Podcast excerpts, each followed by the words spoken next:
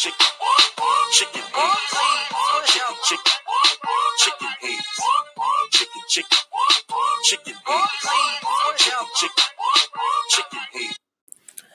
Welcome back, chicken hens. You're joining me, Shandy. We're on the Chicken Hen with S&M podcast. Today I am doing my solo episode, just like Madison did last week.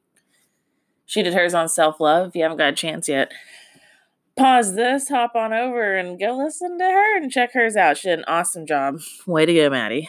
Um, we'll me and her will hop back to it next week, and we'll be bringing you season two. But until then, I am doing my Shandy's anxiety special.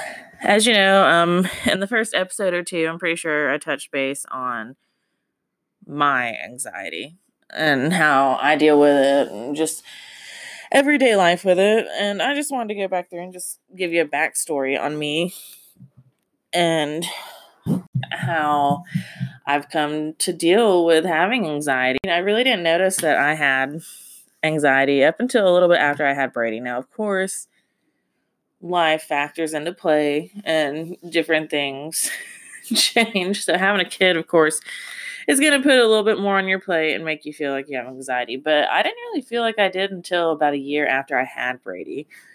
Before Brady, I it was the typical. I mean, I wouldn't. I would never say I was an anxious person. I just. I would never say I, I suffered from anxiety. But this day and age is a different story. Um, and of course, you know, with anxiety comes depression. They go hand in hand. So, of course, we're going to be talking about both of those. All as well. Um, I used to be the kind of person that viewed everything as, hey, glass is half full. Everything's going to be all right. It's going to work itself out.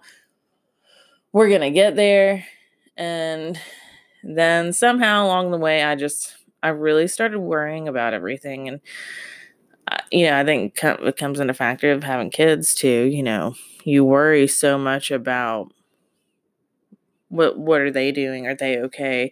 You want them to be okay, or just someone you love in general. You know, your significant other. But I sit here and I pray so much all the time, like you know, dear Lord, please put angels around everybody I love. I just, you know, I just, I want everybody to be okay, and I know I'm no special or more special than the next person. But I, all I can do is just hope that nothing happens. But sometimes I sit here and my anxiety gets the best of me now, and I sit here and think, I hear sirens. Luke's not home. He was out and about. Is I hope he's okay. I hope it wasn't him. Let me let me call him and make sure he's okay. I can't tell you how many times that happens. And and that happened. That's not just Luke. That's with anybody I care about that's out and about and I hear sirens, my mind immediately goes to the worst.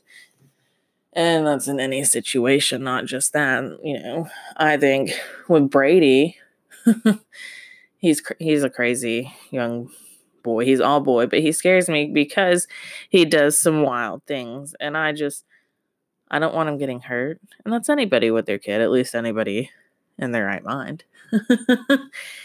and I just I hate assuming the worst. And of course, majority of the time the worst doesn't happen and way past majority of the time that never happens. That's just where my mind goes.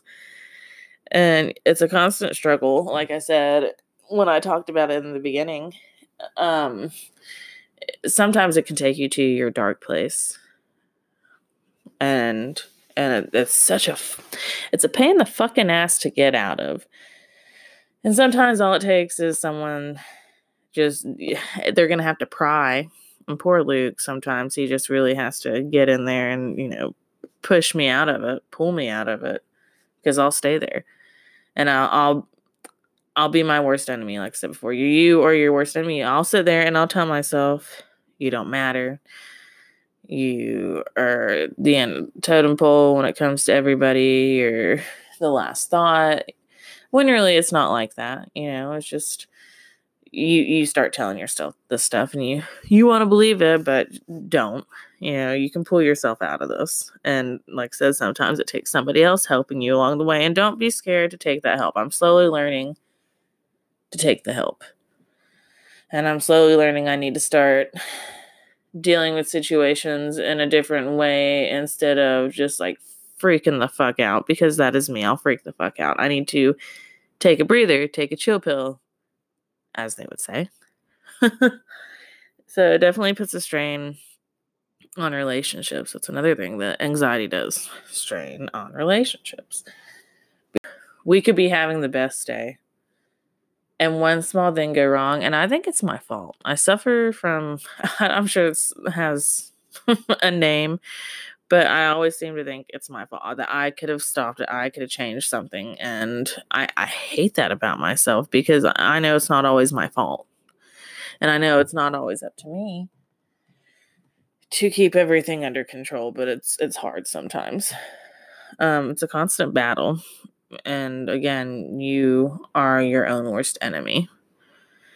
And one thing, one of my friends, good old Jason, I don't know if you if you're gonna listen to this, but um, I remember you telling me a long time ago, a few years back too, when you start having those bad thoughts and you start thinking the worst of yourself and putting yourself down, start thinking of the good. Like, I have this, you know, this is good about me, this is good about me, this is good about me. Like try and outbeat those bad thoughts you're having about yourself. Even that sounds like a, a really hard battle, but eventually you'll get there. You know, whether it be one or two things at first, eventually you'll get there and you'll be able to beat that. And that's definitely helped me along the way. Um,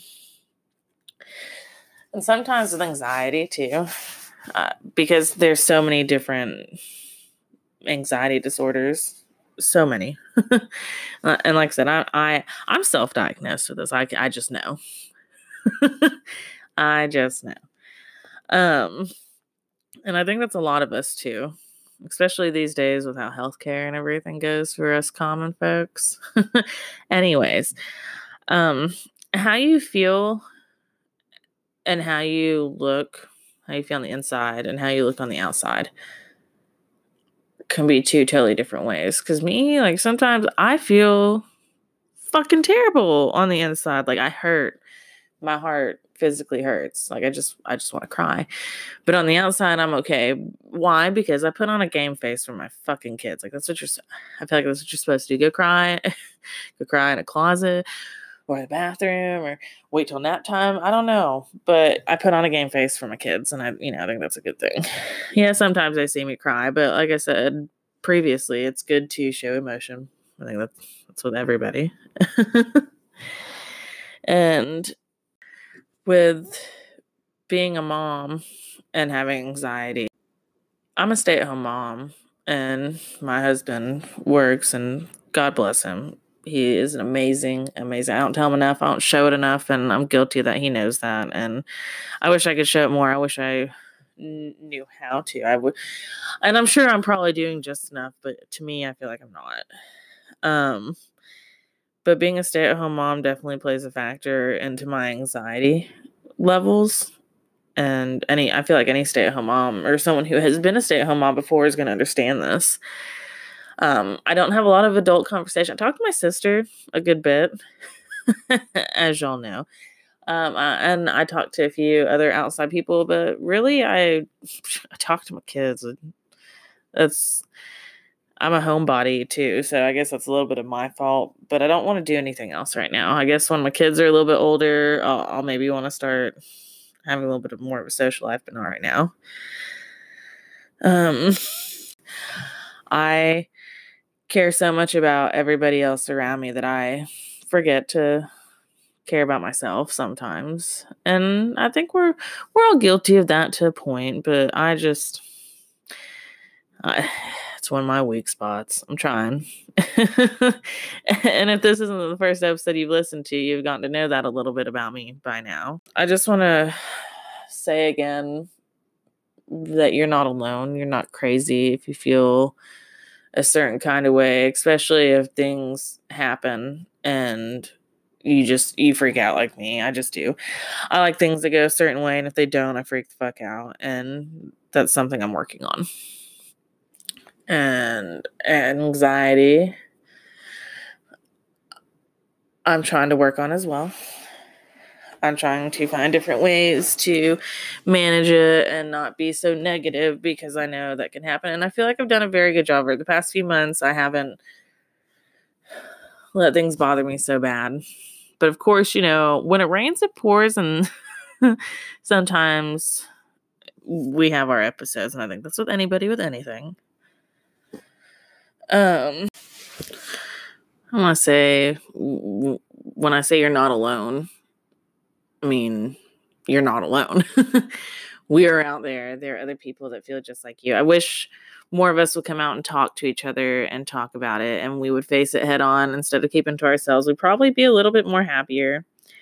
And it sucks feeling this way. It, it really does. And I, I hate I hate bringing a good day down because of it or ruining a really, really good day because of it, but sometimes it happens. All you can do at the end of the day is reflect on how you can be more positive and and come about it a different way the next day. I mean, it's all about working on it. At the end of the day, working on yourself. And that's what I'm doing. And that's what I've been I'm coping with my anxiety. I'm learning different ways to deal. Um, hopefully, one day there will be other ways, other legal ways to deal. But unfortunately, until then, there's not. Um, so until then, I'll just be doing my thing and using Madison as my stress relief. Poor thing. Um, another thing I said early in the season is have somebody to talk to or your your thing, whether it be crocheting or skateboarding or making beer. I don't know. Whatever your thing is, just find something to do. But find an outlet that, you know, helps you relieve something. Like when you can feel it building up. Like sometimes I I like to step away and just take a moment to breathe. Because sometimes all I need is just that that moment. And or that phone call with Maddie. Like sometimes Luke will say, just call, go call Maddie. But at the end of the day, I think we all, we all suffer in some sort of form, shape, form, or fashion. but we're all, we should all be here for each other. And that's what I'm here to say. You're alone and fuck anxiety, man. Anyways, I'm to go ahead and end it on that note. Uh, me and Madison will be back next week together and we're very excited to bring you season two. Big things ahead. We'll ha- we plan on having some more guests this season too, so that's exciting. And of course, we'll be bringing Jazzy back on a few episodes here and there. She did an awesome job with us. Again, we have 10 episodes plus a bonus episode with Madison and me now. So uh, we have total of 12 episodes. Of course, as y'all know, word of mouth is a really good way to get things out. So if y'all still like listening to us and y'all enjoy listening to us every week, pass us on, man. Let us feel your friends come along and share the love. um, and also, if y'all happen to possibly want to support us, no biggie if not. Um, there's a button on here, and you can go support us for just a couple bucks a month if not, no worries. We're still here for y'all's viewing, listening pleasure. Um, like I said, next week we'll be back. Thanks for listening to me. And we're all in this together, people. Peace out, chicken heads.